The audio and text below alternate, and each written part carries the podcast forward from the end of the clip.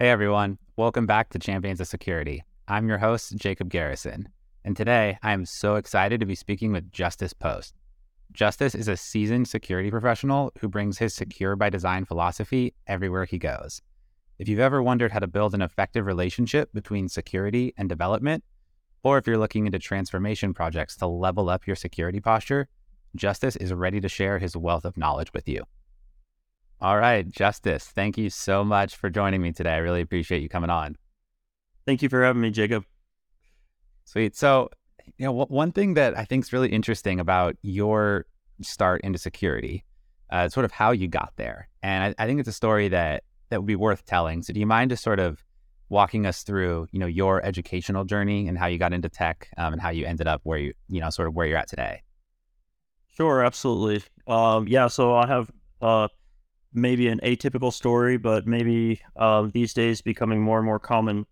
But I really started out in security and technology in general when I was very young. When I was like uh, 13 or 14 years old, I got into uh, messing around on the computer and um, finding uh, ways to manipulate websites and web applications and I thought that was interesting, being able to do whether that's a directory traversals um, or just playing around with the URL. Um, always a, interesting as a young person to try to explore the boundaries. Um, that kind of got me into technology in general, and um, I got my A plus certification when I was uh, 17, I think, in 1998, way back, and uh, kind of kicked it all off. I started uh, repairing computers, building computers. Uh, got into uh, writing HTML and CSS, JavaScript for websites, um, and then it kind of continued that throughout my career. Um, I've held lots, many different roles uh, from web development to tech support to uh, all up all different types of engineering roles uh, in telecom and in uh, computing. So um, it's been a varied journey, but uh, all focused in technology and uh, definitely many years in software development. Cool. And so you mentioned, you know, manipulating websites. Um, that's before developer tools, you know, as a quick pop up on Google Chrome, right? So, like, how did you figure that out? Was that something that you just started like playing around with? Did you read about it in a book? You know, like what what was the the learning method at that time? Uh, yeah, well, back then there was a little magazine called 2600, the Hacker Quarterly. Highly recommended. Still available today. Very good resource. Um, but yeah, I, I uh, found a bookstore that had uh, 2600, and that helped me understand telecom. They do a lot of telecom hacking um, with uh, blue boxes, and being able to. Uh, back then, there was DTMF and, and for the phone systems and you could be eh, you were able to manipulate them and make free long distance calls which back then that was important. Today that's entirely irrelevant. But that that was a good resource. Uh, i also used mIRC uh, chat rooms and chat groups and uh, i found groups of people uh, that were like-minded and we all just kind of shared resources. Obviously the internet uh, has always been a good tool researching how to uh, break things or how things work, uh, white papers, uh, and just reading and being absorbed in uh, the concepts of technology in general. A lot of times, kind of gives you insight on what things could be broken or w- what things could be taken advantage of. And so, when you were growing up, did your parents ever ask you to help them make free long distance calls? Were they like, "Hey, come manipulate this phone so that we can call our friends"? No, absolutely not. My mother would uh, not. She would not have that for sure. Uh, she did give me space to basically do whatever I was doing, but I tried not to really overly articulate what exactly was going on. I had a friend in Australia, so it was uh, super expensive to call. And uh-huh. so once I could figure out how to make calls and stuff, I, I thought that was really interesting. Sweet. And, and yeah, I'm I'm imagining that the uh, like legal statute of limitations has probably passed, where the telecom companies can't come after you anymore for that. that technology doesn't even exist anymore. So awesome, and and so you know one one thing that I think's pretty cool that could be inspirational for people that are you know interested in getting into the technology world was the way that you transition into Nike. Um, so Justus, you worked at Nike for for nine years, I think. Is that right? Uh, yeah, thereabout. Uh, I was a uh, a third party. I had a company who had a contract with Nike. Uh, then I was a contractor for Nike, uh, like at a 1099 contractor, and then I converted to a full time employee, and I was there about eight years as a W two employee. Okay, cool. And so when you you started off in that contract role, um, and, and you had you had built their like golf.com or their golf website, right? Like that was sort of the thing you're working on. Um, is that, is that right? Uh, yeah. So uh, I have a, a small company uh, doing custom software development, and I partnered with uh, graphic art and design agencies. Uh, they're really good at storytelling and putting together the graphics and the il- illustrating, which ultimately is a is the major lever for sales. Anybody in technology probably knows trying to sell abstract technology to clients can be real tricky. But when you have beautiful graphics and pictures, it seems much easier to get people to buy in. And a lot of the art and uh, graphic design companies uh, tell those stories. They make those uh, graphics, and they can they can get the contracts, but then they promise to build a website out of that or a web application out of that.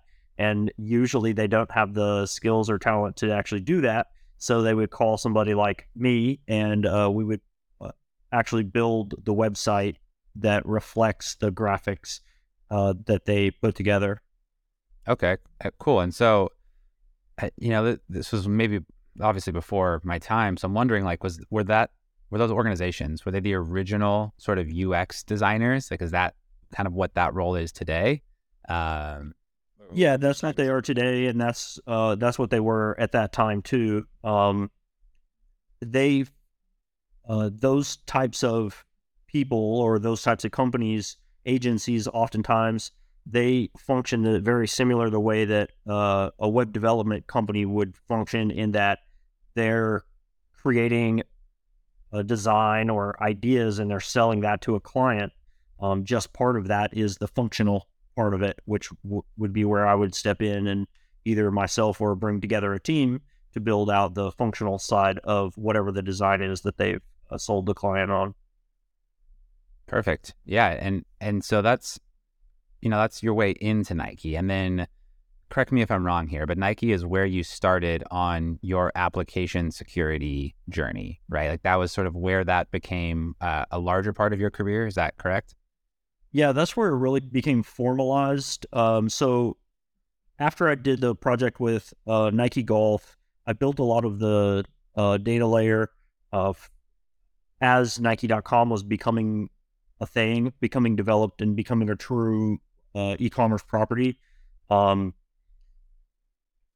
I w- joined Nike.com as a tech lead at uh, working on Nike.com. So uh, doing like front end development, JavaScript, creating, you know, uh, again, kind of taking the design, the graphic design, and turning it into a functioning, uh, you know, web asset. Um, I was doing like lunch and learns uh, and doing like developer education on security around the same time, Nike created a uh, corporate information security group, and uh, I went to their very first uh, hackathon called Insidious, and uh, did pretty well there. Talked to some people, and uh, ended up getting an offer to do an internal transfer. So I went from working in Nike.com to transferring within Nike to uh, corporate information security um, on an application security team. Awesome. And so you brought up quite a few things I want to dig into. Um, the first one is the lunch and learn. So c- can you tell me, like, was that something that you got inspired to start? Did it already exist? Like, sorry, can, can we get some details around what what those lunch and learns look like? Yeah, I don't remember if it specifically existed before that. I know that there were other similar type of lunch and learns. I don't think there were any uh, necessarily that were security focused. Um, that was my interest and something that I was uh, interested in. Um, but yeah, it, we had an opportunity to uh, do like catered lunch uh, and do developer education. So I took advantage of that and put together a couple um, engineer focused, uh, security related uh, lunch and learn type opportunities. Perfect. And and you know, what were your lessons learned? Like, what do you feel like uh, people really gra- grasped onto from what you can remember? And you know, there's sort of like areas for improvement. Like, what for anyone that's listening that might be inspired to do that sort of thing? You know, like what would your advice be for that? Yeah, really, I, I think my advice is just uh, pick a pick a topic that's relevant. A lot of times, uh, you, you know, security is a really big field, and you can pick things out of left field. Uh, you know, we could talk about quantum computing, we could talk about you know cracking RSA keys, but is that something that your engineering team is actually working on? Let's talk about something that they're actually doing. If there's a current, uh, you know, uh, sprint objective to create uh, in, input fields, let's talk about code injection uh, let's talk about code sanitation. Let's talk about data obfuscation. There's a lot of topics that you can choose from in security, but just pick something that people are actually working on or a vulnerability that maybe has been recently exploited. Um, at one of my recent employers, um, they had a ransomware attack. So um, that for me was a very uh, specific item that I could use as educational resource. Like, hey, to prevent that type of attack, these are some of the things you want to take into consideration. You can't get them all necessarily in one lunch and learn, but you managing several lunch and learns, playing that long game, you can break up all of the concepts and maybe over a series of lunch and learns, you might be able to cover the various topics necessary to help educate and inform the raise the IQ of the engineering teams um, to help prevent those type of attacks in the future. Yeah, yeah, that absolutely makes sense. I, I like your point about raising raising up those engineering teams and enabling them because right at the end of the day, those are the people that are building the thing that becomes the attack surface, right? That, that becomes exploitable. And, and actually, I'm curious about this ransomware attack you brought up, and I understand you probably can't give too many details, but uh, you know, what did you learn? Like, what what would you do differently to try to mitigate or prevent that sort of thing in the future?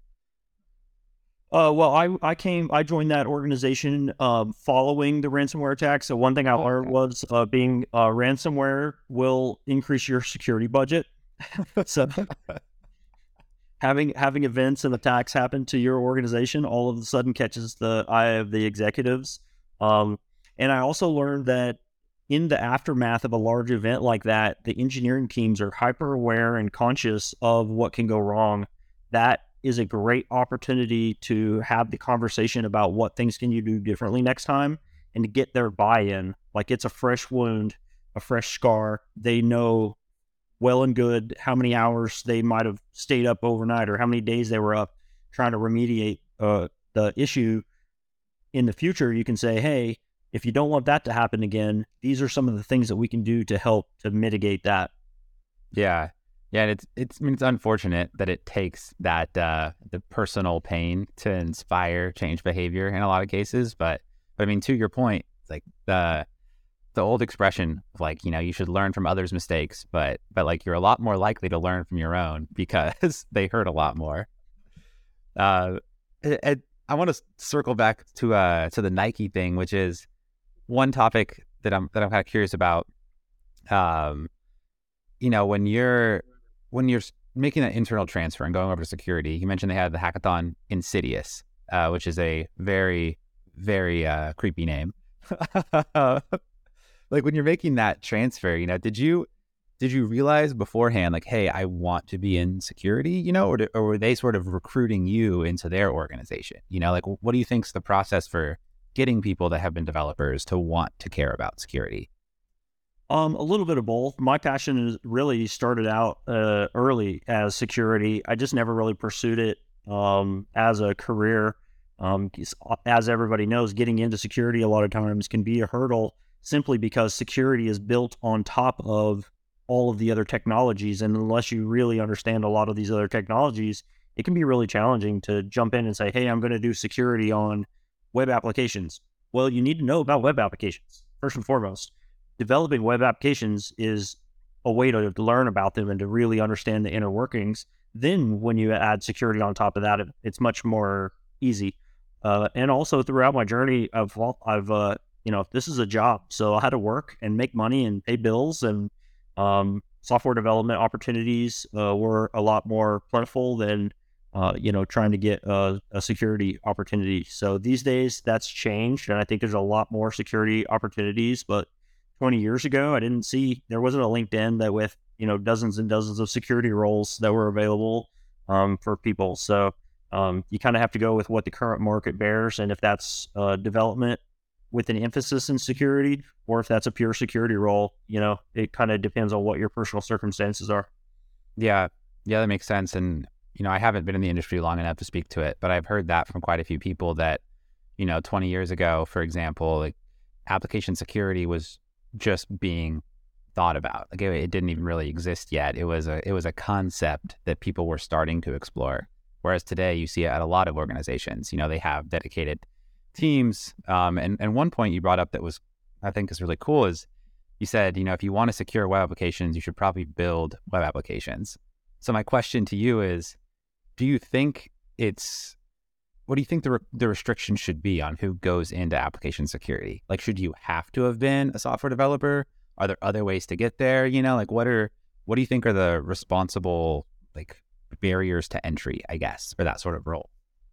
Well, um, security is a knowledge based role. So um, I don't I wouldn't say that it's a requirement that you become a software developer to get into security. However, if you are a software developer, you have the, the thorough understanding, your ability as a security professional is going to be uh, greatly increased. If you understand APIs, if you understand uh, different architectures of applications, you understand uh, de- deployment mechanisms. Um, if you understand just the life of developer, like a lot of times in interviews and when I talk to people, just having the the contextual understanding of what a deploy, deployment life cycle looks like, like what is goes through the engineer's life, like did they get are they are they agile? Did they get a ticket to write a you know a story that is a specific body of work? Like just understanding that helps you as a security professional to know where you can insert security. Um, some some people like to apply security at the end of the transaction. Let let a, a an application developer build their application and then go and review it. Um, and that that's fine, but that also is very expensive for the organization to then go back and refactor the application code to fix any vulnerabilities that may have been found. If you, as a security professional, understand the life cycle of how the application is being built, and you partner with the engineer or engineering team as they are building out the application, you can make uh, recommendations, comments, improvements to the application as it's being uh, built and delivered.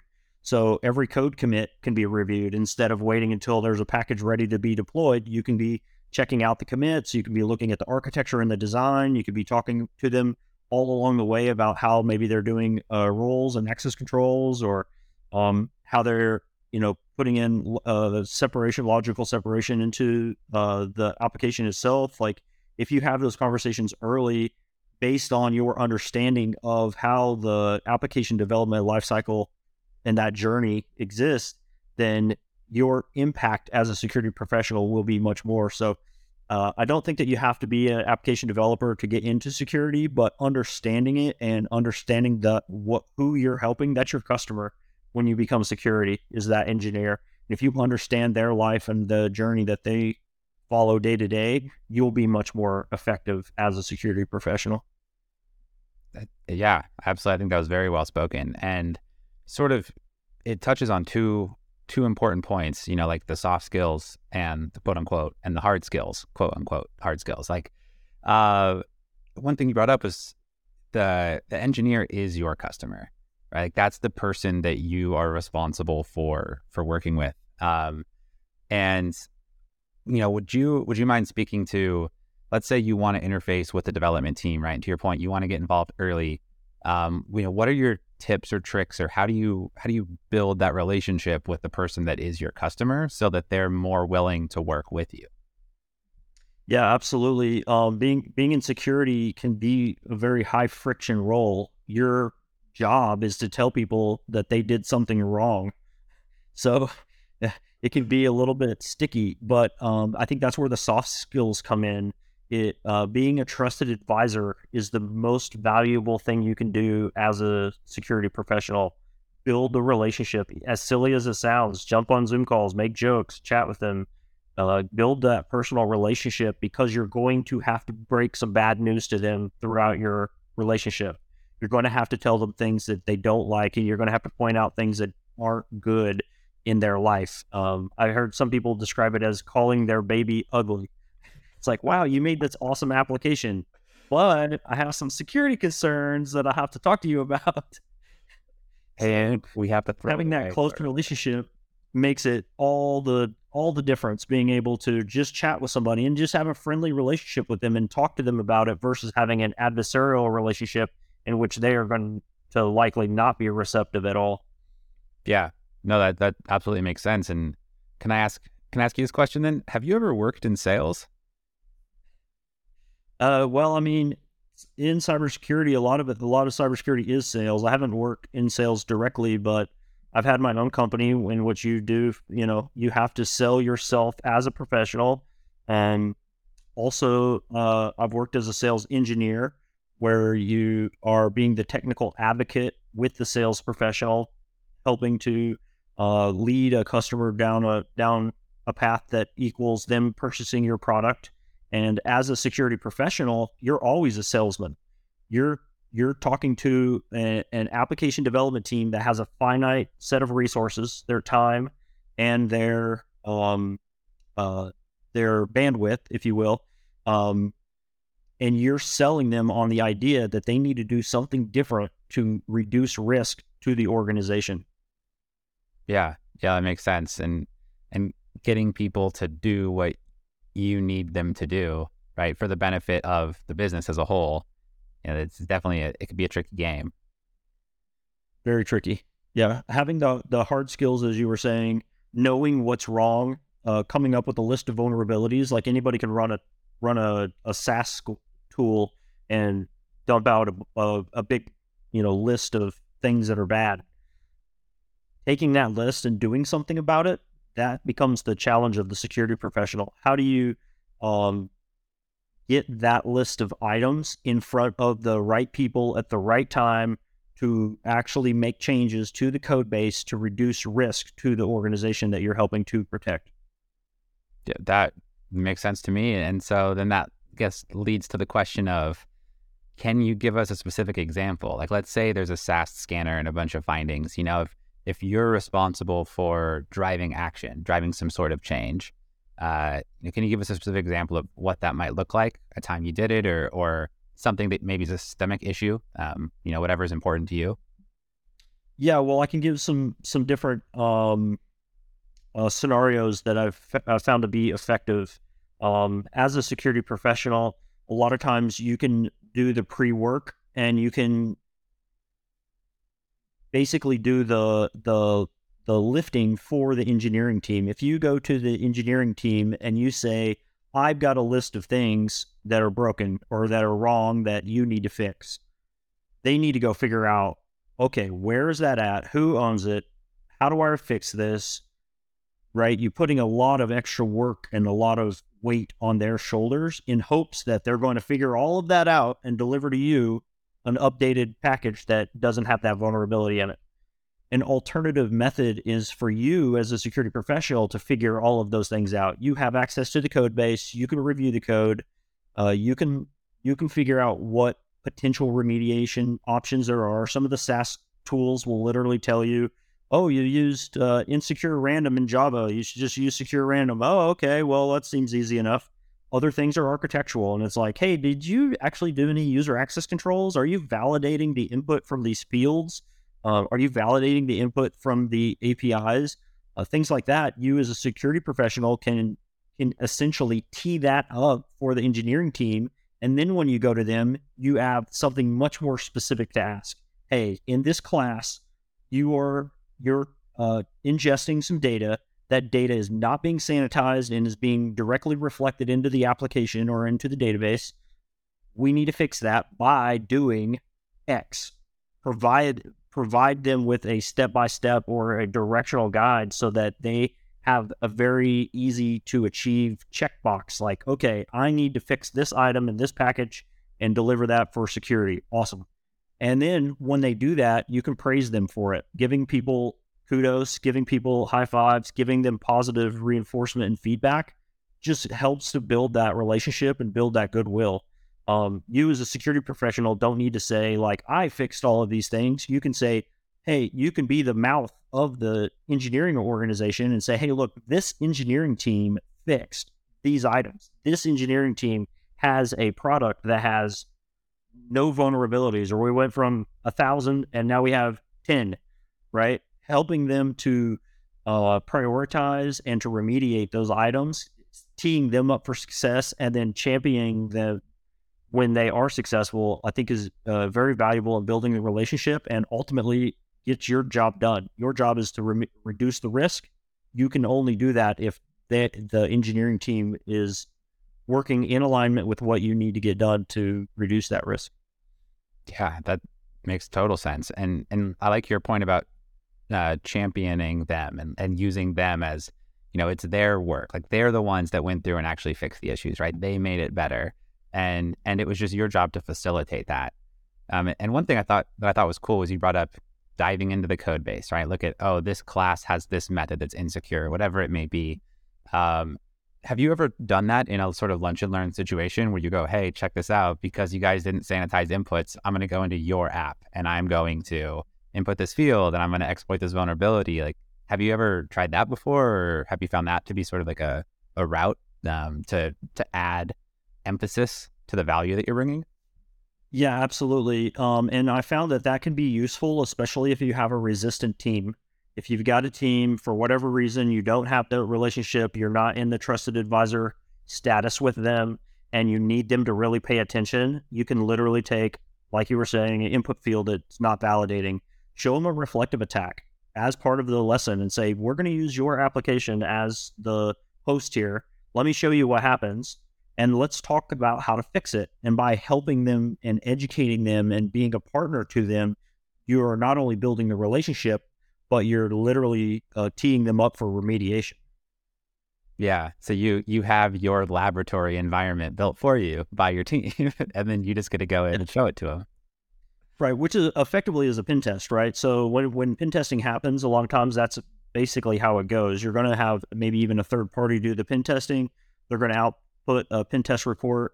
You will help to disseminate that report, review where that uh, the findings are in the application, find the app, the owners of those items, and then work with them to validate when they made uh, some adjustment to the code or put in compensating controls to remediate that issue.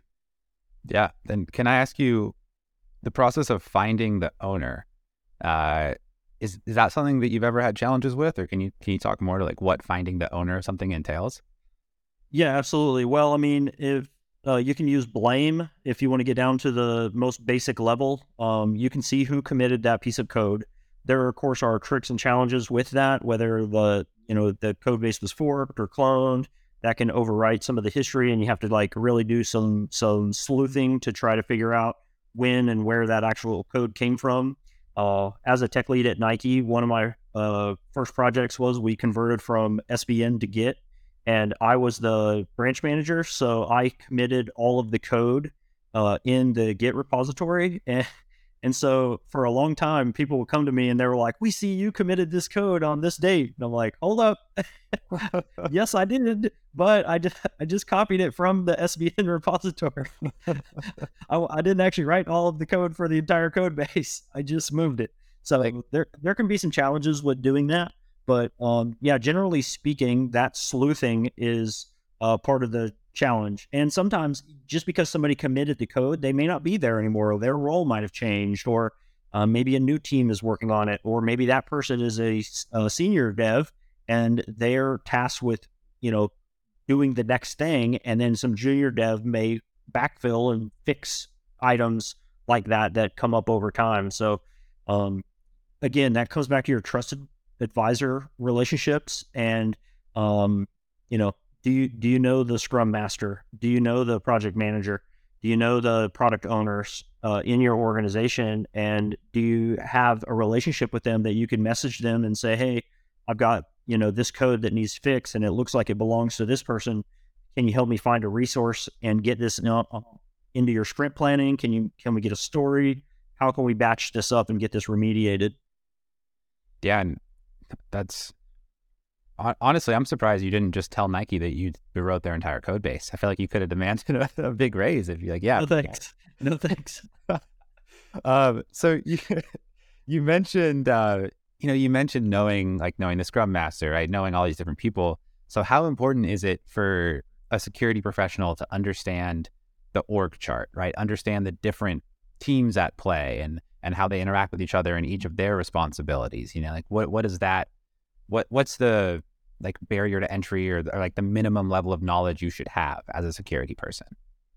Uh, the more you know, what they say, right? So, um, whether you you have a very formal document documented process, maybe using a, a spreadsheet and documenting like this application is related to these people, or if you're just using something as like AD to figure out who's the manager, who's the lead for a team. Um, ha- no, being able to source back a product or, or an item to the owner is invaluable. Um, if you're in one of the very few organizations that has an actual asset inventory and has owners listed for everything that's updated and accurate, that's awesome. Uh, my experience is that's few and far between. So, yeah, yeah. Uh, it, and do you approach like the conversations differently? You know, if you're talking to the developer themselves, right? Like, how would that conversation be different than if you're talking to the Scrum Master or someone that's more in a sort of like project management role? Yeah, well, Scrum Man, Scrum Master or Project Manager, they're going to be interested in how long is it going to take and what level of resource do I need to execute this fix. Uh, the engineer is going to know want to know uh, what do I need to fix, what do I need to change, and you as a security professional really need to know both of those to have those conversations because um, even if you do talk to the engineer, you're probably still going to need to talk to the Scrum Master and get them to uh, add a story in the backlog and bring it into the next sprint. So you're you're going to be asking favors from the both of those people. One, you need to actually do the work and fix it and to understand and, and be aligned with you like, hey, I need you to do this thing to fix the code versus uh, the scrum master that you're saying, hey, uh, this person, I need you to allocate uh, one or three points worth of work to go remediate this item hopefully it's not a big giant refactor. If it is, maybe that's a your miss uh, earlier in the process. Maybe you waited too long to to see that there would be a problem. Uh, but nevertheless, you're you're probably going to have to be asking both of them uh, different questions and getting both of their buy-in, uh, so that ultimately you can get the risk remediated. And, and so when you think about you know asking them to add a story to the backlog and bring it into the next sprint, have you ever seen a team that will add in stories to a sprint that are like expected security remediations? Like, have you ever seen that done proactively, or is it pretty much always thrown into the backlog and then brought up to you know when it can be resolved? Uh, that entirely depends on criticality, and that's another role of the security professional is to determine how critical is it. Are we talking about a high severity, uh, not high CVE, but actual high impact to your business? Um, is it a, a, RCE issue? Is this something that's externally exploitable? Maybe that does literally need to be moved into this sprint right now, and the current work that they have needs to get balanced out. Uh, other stuff, it maybe is just uh, maintenance items. Maybe it's low criticality, and yeah, okay. Um, a lot of people say uh, mediums and lows. Yeah, put them in the backlog. Um, when you have sprint where you got a few extra story points or you got engineers that get done with their story points early and just want to do some extra code cleanup or uh, maybe you get an intern for the summer awesome i've got a list of stuff for you friend we've got some we've got some easy to remediate items that we just need hands on keyboard to go back through and do some code cleanup and fix these little items and test it um, so that that can be very effective but you, as a security professional, ultimately have to determine what the criticality is, and then based on that criticality, uh, work with the team to get them to prioritize accordingly. Yeah, that I, I, like your point about criticality. Like, how important is it? And one example you brought up was in an RCE or a remote code execution that somebody could actively exploit. And and so when you get an example like that, um, you know, like you take log4j, like log4shell, for example, or whatever it may be, um, this thing that you know can can lead to remote code execution. what's been what's the strategy for determining can someone actually exploit it, right? Because it's just because a library exists doesn't necessarily mean it's exploitable. Like, sort of, what's that process to prioritize those things? Well, sure. Uh, the priority should be: is it in production or not? Is it in the dev uh, pipe or is it in actually in production? If it is in production, then you have to check: is there ingress? Can somebody reach it from the outside, or is it a lateral movement type issue? Where if they had a- internal access, could they laterally move and then take advantage of the RCE? So, um, yeah, just a general general assessment of where that vulnerability sits and what the accessibility is to it if it uh, that happens, especially with like Log4j, uh, definitely there's a lot of systems that um, had a dependency on a library that had Log4j, and that library or that function was never used. Okay, yes, it technically is in your code base or linked to your code base, but it's not necessarily exploitable. So that's where uh, your risk calculation comes in there. And when you're looking at those uh, vulnerabilities and you're trying to calculate them, your your risk calculation should definitely take into consideration whether it is externally reachable, if it is exploitable, if it's in production or non-production environments, and kind of help you to gauge what the level of risk actually is. Yeah, that, that makes complete sense. And wh- where do you think uh, like the type of information being accessed fits in? Like, is that is that another component um, that that matters, or if it's you know, if it's remote code execution, is it just like fix it immediately no matter what? Yeah, RC, if it's externally accessible RCE, then yeah, that's got that's got to be got to be a fix, and maybe maybe that could be something where um, you can put a compensated control in place. Maybe you have a web application firewall that you can you know okay, I can turn off access to that uh, function or that port or whatever. Um, but yeah, if it if it's not externally ex- uh, accessible, then uh, that definitely reduces the the likelihood and reduces the probability of that vulnerability being exploited. Yeah, that absolutely. Yeah, it makes complete sense. Um, and so I, I want to get a couple pieces of advice from you, which is, you know, you were working on like transformation projects, right, for a lot of your career. And what I'm curious about is where do you feel like you get the biggest bang for your buck? Like if you were going to be building a security program from scratch, you know, what are the big wins you can get early? Yeah, I, a lot of times I see teams chasing after North Star tools. Everybody wants the best in best in class tooling or whatever. I see the biggest bang for buck in just getting what you have on hand. Are you using AWS? AWS doesn't have the best security tools in the industry, but they have security tools and they're okay. The I see a lot of value in just making them work and getting ma- utilizing them to their fullest potential um, across the board. So that way you have a full suite of security tooling in place, relatively low cost, relatively low effort, and maybe not particularly high value, but some value at least you have them in place. Then you could iteratively go through those and say, okay, well, uh, this particular tool isn't giving us the level of quality results that we want. Then you can decide, okay, well, what tool would be better than that? Where can I upgrade, or where what where where does my budget allow me to uh, add an additional tool in that space? Um, so I'm at, I really like just uh, uh, at Nike, I guess we always called it uh, the low hanging fruit.